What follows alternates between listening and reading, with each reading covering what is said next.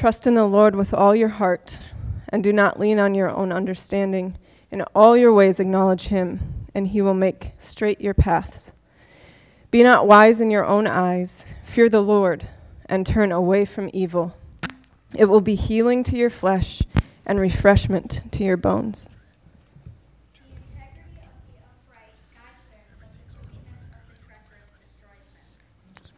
The thoughts of the righteous are just the counsels of the wicked are deceitful.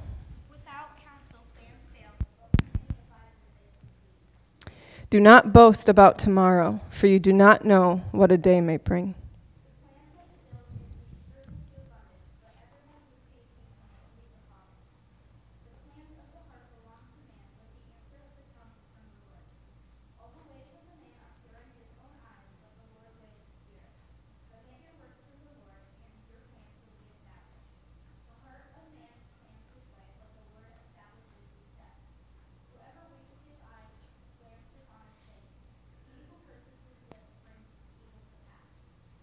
Cast onto the lap, but its every decision is from the Lord.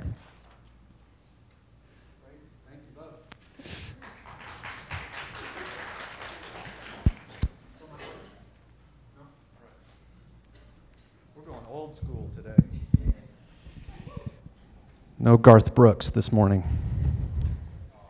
Sorry. Thanks for reading. Um, today, if you're uh, new with us, we, uh, my name's Chuck. I'm one of the pastors here. We are a uh, church family that believes God has given us the scriptures, and through those scriptures, we learn who God is and what He's done for us. And so we will take a passage each week and walk through it, seek to understand what it meant to the original audience, and then how it can be applied to us today. We have been going uh, through the book of Proverbs step by step, looking at a variety of topics that the book addresses. Thank you, uh, Brian and Tad, both for preaching while I was away. Grateful to have uh, brothers who understand the scriptures well and are willing to give their time to speak to it. Today, we're going to talk about what Proverbs has to say about the will of God. As a massive topic, It'd be impossible to cover everything about that today. But it's a pressing issue, so we want to spend some time on it together. Here's a few questions that people in the body are currently asking. And these might help us understand why this is an important topic. Uh, for example, one, uh, what do I do with an aging parent that can no longer realistically care for himself or herself? That's a question people are asking in the body. There are many proverbs that talk about planning and how do we think about planning in relationship to that issue? That's a question, if you're not facing it now, you will likely will in the future. Another, what does God want me to do with my life? Should I marry Him? Does God want me to buy that house? What job should I take? What college should I choose? These are just a few of the important questions that we're asking. And none of them are simple, are they? Those are all complex questions through which we need to come to an understanding of what God would want us to do.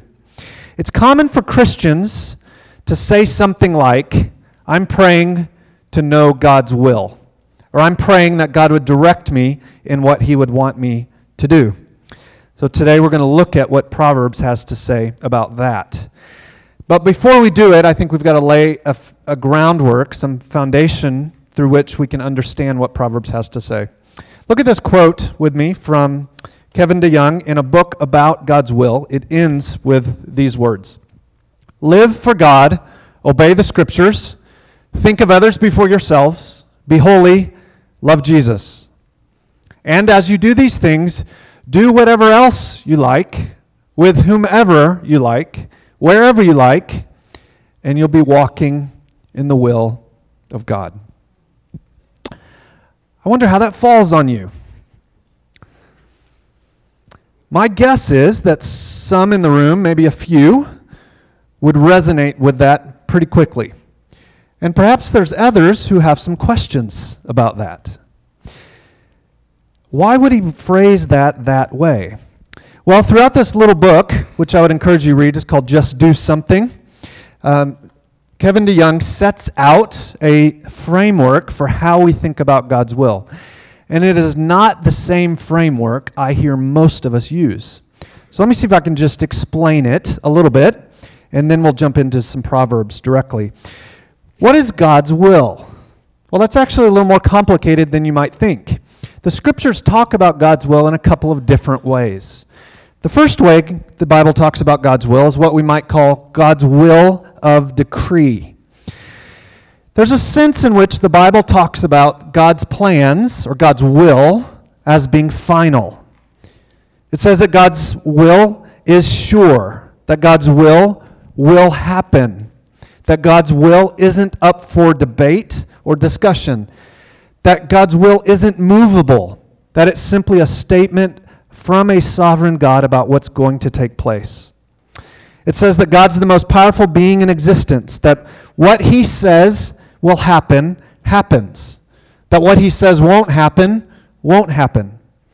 And that's rooted in the character of God. That God is a sovereign God, his power is without hindrance. Isaiah 46, you might jot down to look at later, says that God will accomplish all that he has purposed. When we think about God's will, that's part of what the scriptures say. Sometimes theologians call this the secret will of God.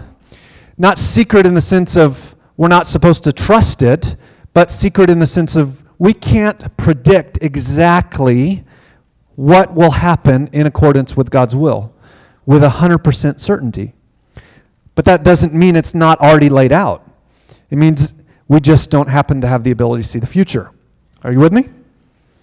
So, a couple of things the Bible tells us for sure that will take place is that God promises the gospel will be proclaimed to the entire world and that some from every people group on the planet will be saved. We know that. It's not up for, for grabs, it's not up for debate. God has said that will occur, that His church will spread over the whole world, and then the end will come. But when and who and how, we don't know those things. But those are all part of the secret will of God. So that's part of God's will. Part of what God means when he says, My will will be accomplished. God's will of decree is to be a tremendous source of peace and confidence for us as Christians. If you're here today and you believe in Christ, you have given yourself to Him, He has given Himself to you, then you ought to be one of the most peaceful, calm, stable people on the planet. Because in the end, you trust that God has a sovereign, good will. And that will is trustworthy because God is trustworthy. And so while you don't know the future, you know the God of the future. And so there's confidence in Him. So that's part of what Kevin's getting at in that definition when he talks about God's will. There's another way, though, that the Bible talks about God's will. It talks about God's will of desire. And this is probably the most infrequent thing that I personally hear people talk about when they talk about God's will. Here's what that means God's will of desire is what He's commanded us to do. So there is a will that God has that isn't what God says, this is exactly what's going to take place. But rather, it's God telling His people, here's the way in which you are to live. It's His commands, is another way of saying that. So, a few examples. 1 John 2 says, Whoever does the will of God has eternal life. That was a book we've covered as a church family. Uh, John 7 says that people who obey the Father's will are the ones whose life has been given to God and who will be in heaven. Not because that obedience makes you saved, but because a Christian progressively can't help but obey God. That's the path that we're on. Hebrews 13 says that God will equip us for everything good so that we can do His will, so that we can obey Him. 1 Thessalonians 4 says that God's will is our sanctification. And in particular, it says that God's will is that we not be foolish and fool around sexually, but that we honor Him with our body. None of these passages are talking about what God has announced is going to happen. They're all talking about what God directs us, what His will is for our lives. You still with me? All right. All of this, we're laying foundation. Whenever I talk with people who are struggling to know the will of God, this is never what they're talking about. And I honestly don't think that's too strong a way to say that. When I sit with a brother or sister who's saying, I, I want to live in the will of God, I want to do what God wills, what He wants, always the context of that conversation is I have a decision to make, and I want to make a decision that honors God, that leads me into the life of blessing. But, friends, some of you labor days and weeks over a decision, and you don't ever consider what God's already told you to do. If we line up the number of times the Bible tells us to seek the will of God for some secret thing in the future versus here's my will, live in accordance with it, the stacks would be massively different. And so just chew on that. We'll come back with it. We'll come back to it a little later. But if we'd spend less time begging God to tell us what to do about a particular thing, and more time faithfully living in what He's already commanded, then those decision moments in life would be far more simple. Because we'd be more attuned to listening to God every day. Therefore, it wouldn't feel as massive and strange and abstract when we have a decision to make because we'd be bathed in the Bible all the time. And God's will wouldn't feel so foreign. It would be the normal course of everyday life. That's where I find de DeYoung's definition so helpful, especially that first half. Live for God, obey the scriptures, think of others before yourselves, be holy, love Jesus. That's the will of God for your life. And it's the will of God for everyone's life. So, will of decree and will of desire. Let me show you how those work together in one scripture. It'll be on the screens. Deuteronomy 29 29. The secret things belong to the Lord our God, meaning those parts of God's will that God says, this is going to happen. Trust me, I'm in charge. We just don't know exactly what those things are. But the things that re- are revealed belong to us and to our children forever, that we may do all to the words of this law. There's both of those together. The secret will of God, what God has willed will happen, and the scriptural commandments that God's given us, the will of God. But neither one of those things get at what we typically think of when we think of, I want to know God's will, right? Usually, when we say that, we're talking about should I say yes to this date? Should I purchase this house? Do I buy this car? Do I get this major? Do I leave this spouse? Do I retire at this date? Do I take this job? Do I move to this new city? Those are the things we typically think of as being in the realm of seeking God's will. And when we come to those things, the Bible says almost nothing. Isn't that strange? A few of you are squirming in your seats.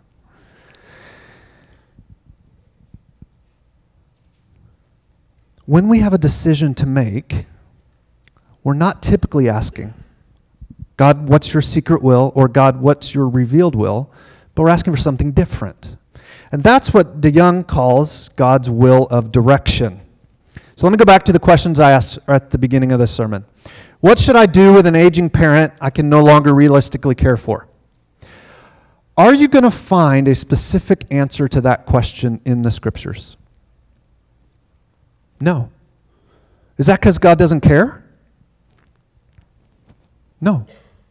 Some of you are from cultures, your culture of origin is a culture in which parents already live with adult children. The answer to that question in that kind of culture is likely going to be different than it is in a traditional American culture. Right? Does that mean one culture is better than the other? Not necessarily. The Bible gives us principles that can apply to any culture. That would be an example. So, another question we said Should I marry him? Does God want me to buy that house? Should I take that job? Which college should I choose? None of those things are things that the Bible will give you a direct, specific answer to. But if God's sovereign and He's in control and He rules the universe, then all of those things would come under God's decrees. In other words, they would come under the sovereign will of God for each of our lives. But that's where things get tricky. God's will of desire doesn't directly answer those questions. Nowhere does the Bible tell me, actually, to sit around and wait for God to reveal his plans to me ahead of time so I don't mess up my life. It doesn't tell me to do that. And yet, that's the most common way people talk about seeking God's will. So let me put that a different way. Knowing the Bible really well won't tell you, it didn't tell me if Jill was the one I'm supposed to marry. Didn't tell me that. It doesn't tell me if I should have come to church on Mill. It didn't tell me if I should have kids or how many kids I ought to have. Why?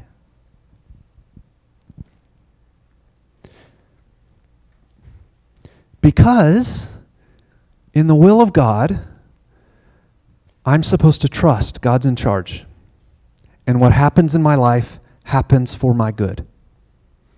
And the commandments of God are so many and so big, I can give my life in Christ devoted to them. If I do those two things, then I can trust that God will be directing life. That's what DeYoung is getting at in his definition. Here's another definition, or another way of thinking through this. Conventional understanding of God's will defines it as a specific pathway we should follow into the future. God knows what this pathway is, and He's laid it out for us to follow. Our responsibility is to discover this pathway. And this is that will of direction. Does God have that? Does God reveal it? That's what He's talking about. God's plan for our lives. We must discover which of the many pathways we could follow is the one we should follow, the one God has planned for us. If and when we make the right choice, we receive His favor fulfilling our divine destiny and succeeding in life. If we choose rightly, we will experience His blessing and achieve success and happiness. If we choose wrongly, we may lose our way, miss God's will for our lives, and remain lost forever in an incomprehensible maze. That is what we most often think when we think about seeking God's will. Is it not? Am I saying something that's not true? No, you're uncomfortable because that is the way we often think of it. But, friends, that's not how the Bible tells us to seek God's will. It's simply not in there. That's not a weight He has placed on us. That's not a pressure you are supposed to bear. You're free from the burden of trying to swindle from God something He hasn't promised to give. I'm not saying that God doesn't have an individual plan for your life, He does. What I am saying is that you're not obligated to know His secret plan, and He's not obligated to tell you. That His point of emphasis in our lives individually and our life collectively is different it's much more full. He wants every moment of every day, not those three, four, five moments in life when you make a big decision. He wants to rule and reign every moment of every day. His job is to rule, and our job is to trust Him, following what He said in His Word. And then, as we delight ourselves in God, it will be natural to make decisions in everyday life. So let's go back to the definition DeYoung wrote with this in mind. And then we're going to get to Proverbs. live for God, obey the scriptures, think of others before yourself, be holy, love Jesus. That is a way of summarizing the Bible's directives on a Christian's life. And if you do that, then as you do these things, do whatever else you want, with whomever you like, wherever you like, and you'll be walking in the will of God. I think there's a lot of wisdom in that statement. If we could summarize it in a few words seek King Jesus and trust Him to rightly manage your life. That is what we need as a foundation to understand Proverbs. Proverbs 21:5 says, "The plans of the diligent lead surely to abundance, but everyone who is hasty comes only to poverty." The emphasis in the book of Proverbs is that we ought to be people who aren't just bumping through life, taking whatever happens to come, but that we be people who are planning and thoughtful about how we live. And so this morning, if we could organize what Proverbs says, we could collect it into five principles for planning. And think of all of these principles as built upon the foundation that we've already laid. So when you think about daily life, the decisions you have to make, both the big ones and the things that seem little, the book of Proverbs would give you some very helpful um, steps through which you can make the plans that are needed to live an orderly, productive, abundant life. Let me try to collect them in that way. And think of these in particular about the decisions that need to be made. Whether they're big things or little things, how do you go about making decisions in a way that honors God? Number one, Start by declaring that God is worthy of trust and commit yourself to loving Him supremely. What would happen if the first thought of the day when you wake up is not smacking the alarm and hoping that you get another hour of sleep, but opening your eyes and saying to yourself, or even out loud, God, I trust you today. That that's the first thing that comes into mind.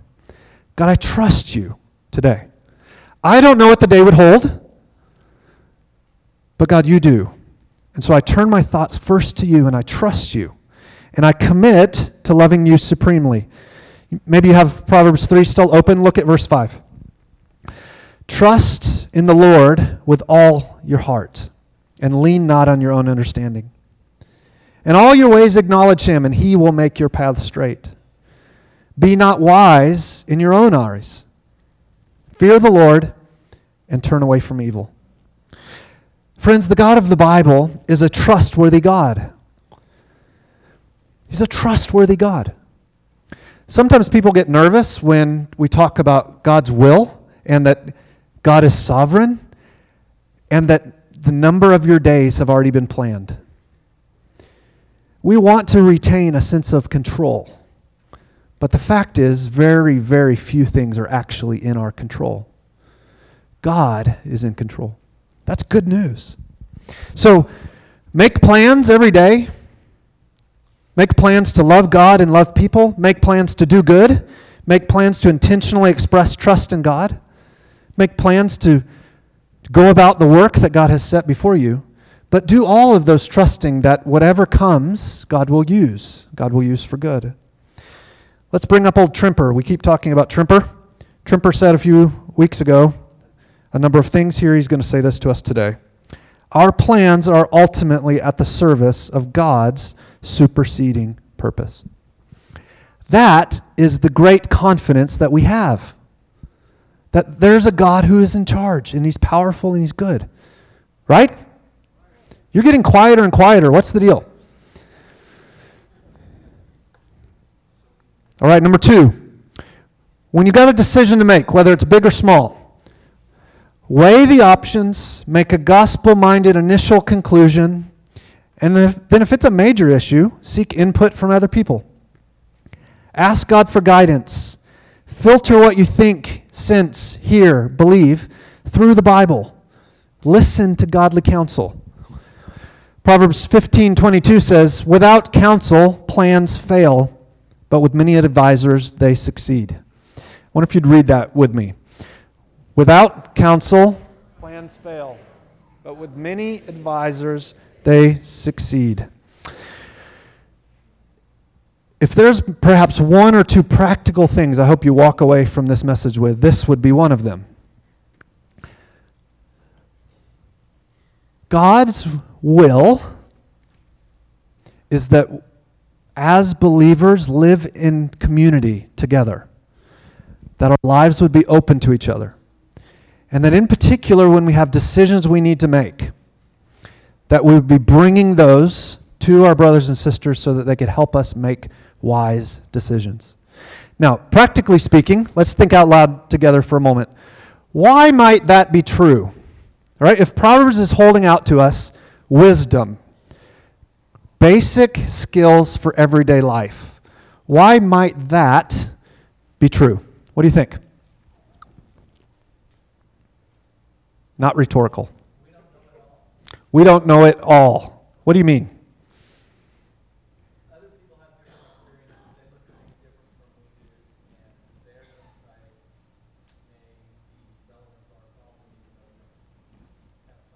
Okay? So Pat said there's another person might have insight, experience, knowledge that we don't have that could help shed light on the situation. Absolutely. Can you think of any other reasons? Yeah.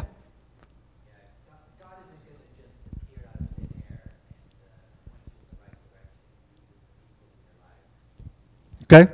So God's normal means of revealing himself isn't poof here he is. You can see him, touch him, see his face, hear audibly his voice.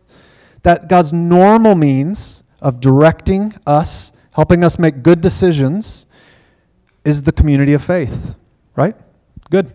Other thoughts?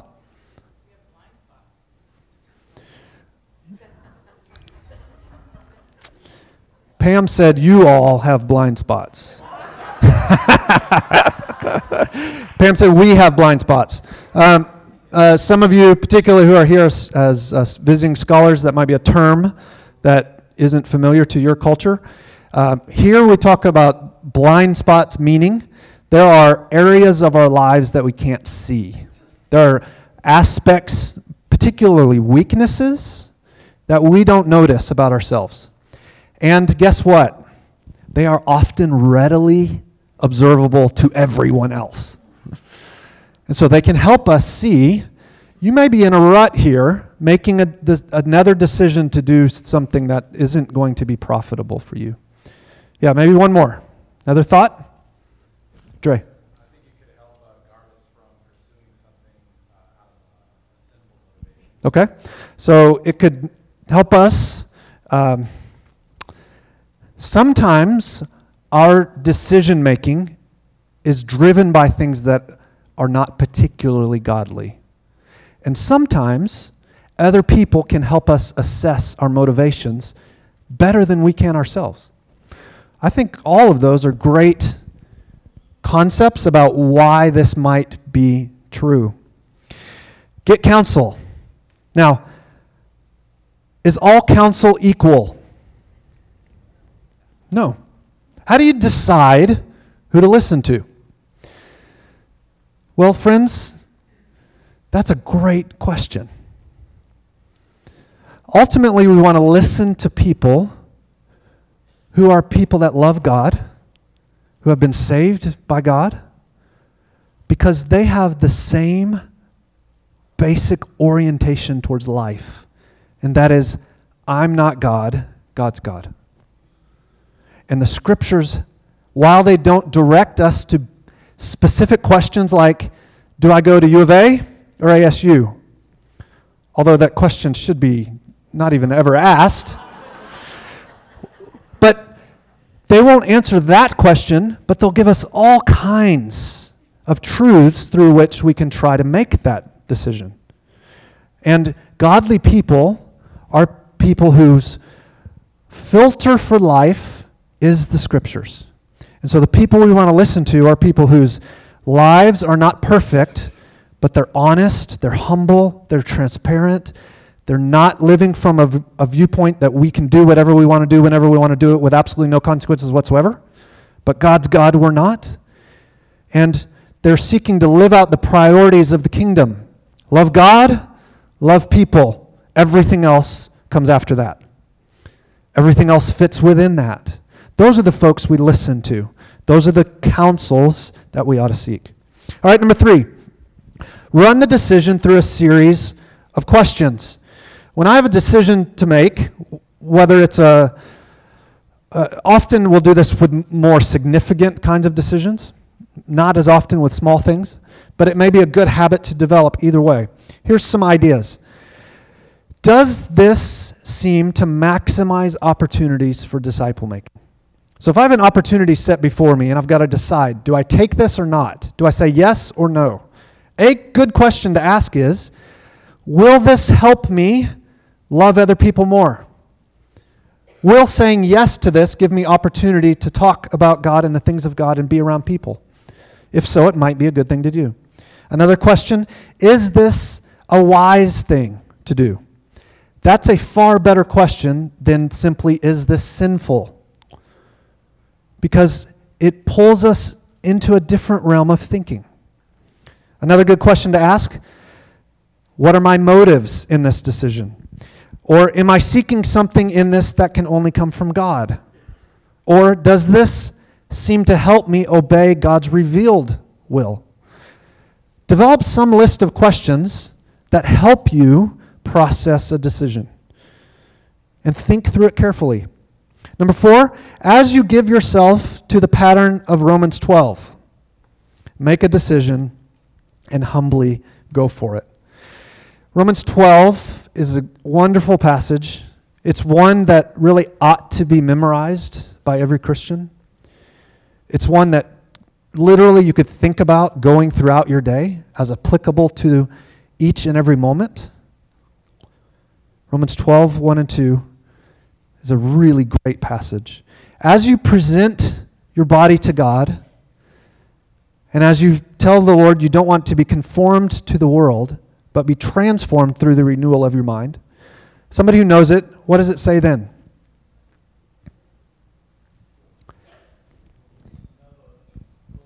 Yeah. It says, don't be conformed to this world, but be transformed through the renewal of your mind. That's the scriptures coming in. Then you will know what the will of God is. It doesn't say, actually, go look at the clouds for a special message from heaven. It doesn't say, Pray about that issue until you hear God speak. It doesn't say, wait for a special word from God. It doesn't say, God promises to tell you unequivocally what you ought to do when you have a decision to make. We need to pull God's will out of the goofiness into the scriptures and trust that the major things life is about, God has main, made plain. And that at the end of the day, it may not matter all that much whether you're working as a nurse or an engineer. That may not be the most important thing about you.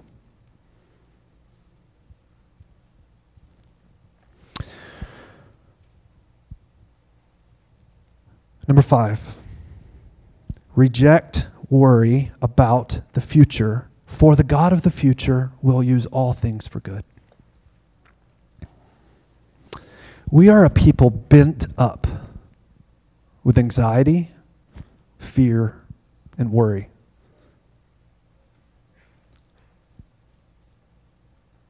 And we are increasingly becoming more that.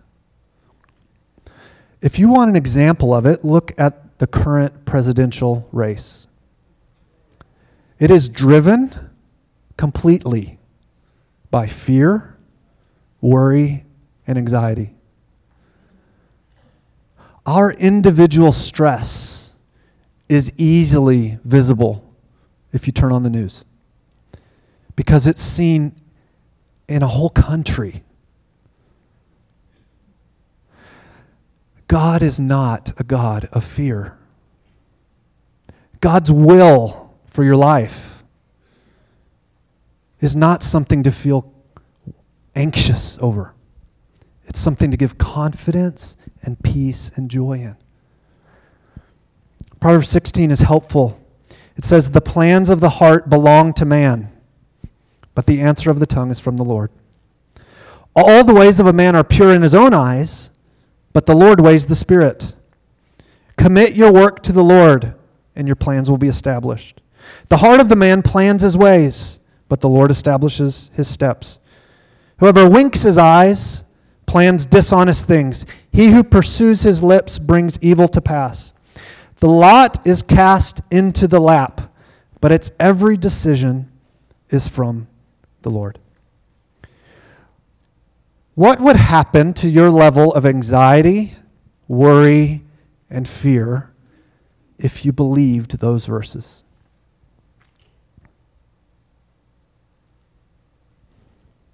Instead of worrying about the future, Christian, trust the God of the future because He's got it under control.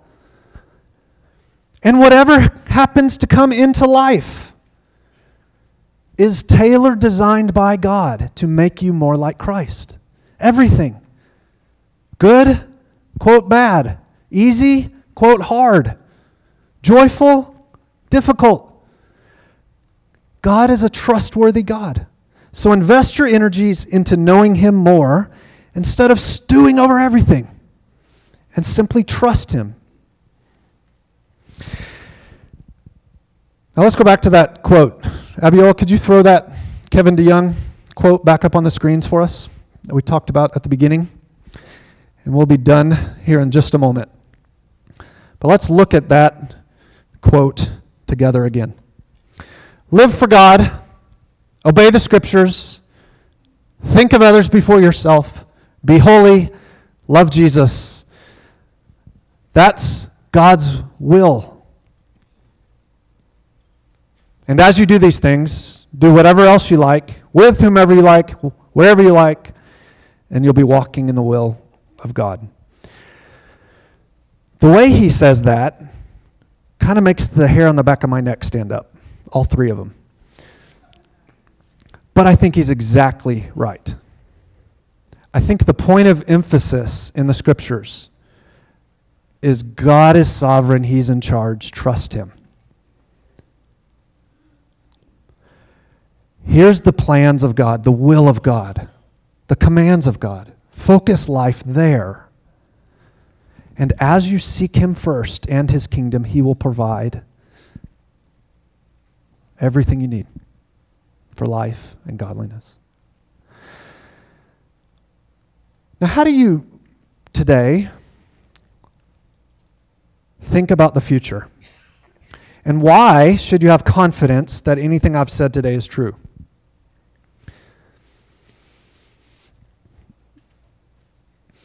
You smell that? Whew.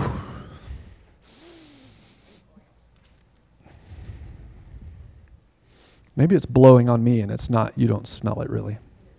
But it's fishy. Why? Let me say it a different way. Why should you get up tomorrow and make a plan for Monday and li- seek to live it out? Why should you go to school and study and work hard Why get out of bed tomorrow?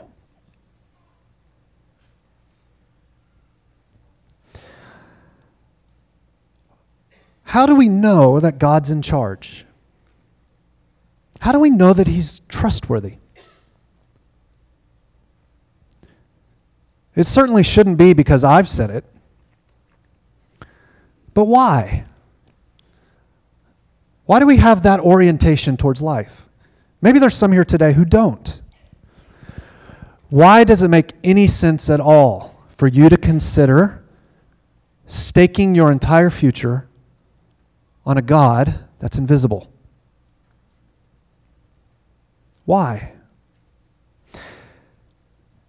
Let me read a passage to you. This will not be on the screens. If it would help you to focus, I wonder if you'd even just close your eyes. And I'll end with this. He was oppressed, he was afflicted, yet he opened not his mouth. Like a lamb that's led to slaughter, and like a sheep that's before its shearers is silent, so he, Jesus, opened not his mouth. By oppression and judgment he was taken away. As for his generation, who considered that he was cut off from the land of the living, stricken for the transgressions of my people, they made his grave with the wicked and with the rich man in his death, although he had done no violence and there was no deceit in his mouth. Yet it was the will of the Lord to crush him. He's put him to grief. When his soul made an offering for guilt, he shall see his offspring. He shall prolong his days. The will of the Lord shall prosper in his hands. Father, ultimately, we trust your will because you willed the death and resurrection of Jesus. So important to you, God, was it that we be in your will, you gave yourself up for a torturous, sacrificial death in Jesus Christ. Because all of us had turned away from your will. We had neglected to do the things that you had commanded to do. And as such, we had fallen out of your will. I pray today for, first of all, people in the room who have not given their lives to Christ. I pray that they could know today, supernaturally, that it was God's will to send Jesus to live a perfect life, to die a sacrificial death, to rise again in victory and that Jesus is alive and well today. And that this group of people who pl- trust and believe in you is an evidence of that fact. And that they would turn to you, give themselves to you, be saved. And that if they still have questions about that, that God, they would ask someone sitting around them or come to me or one of the other leaders before they leave this room and say, I want to know more about Jesus. And then, Father, for those in the room who are already Christians, that God, you would place upon us the joy of knowing the most important things in life you have revealed. Therefore, we can be a people of peace and joy and a lack of worry. And we don't have to fret over the decisions in life. We can trust the God of the future. Thank you for your revealed will. And in Jesus' name we pray. Amen.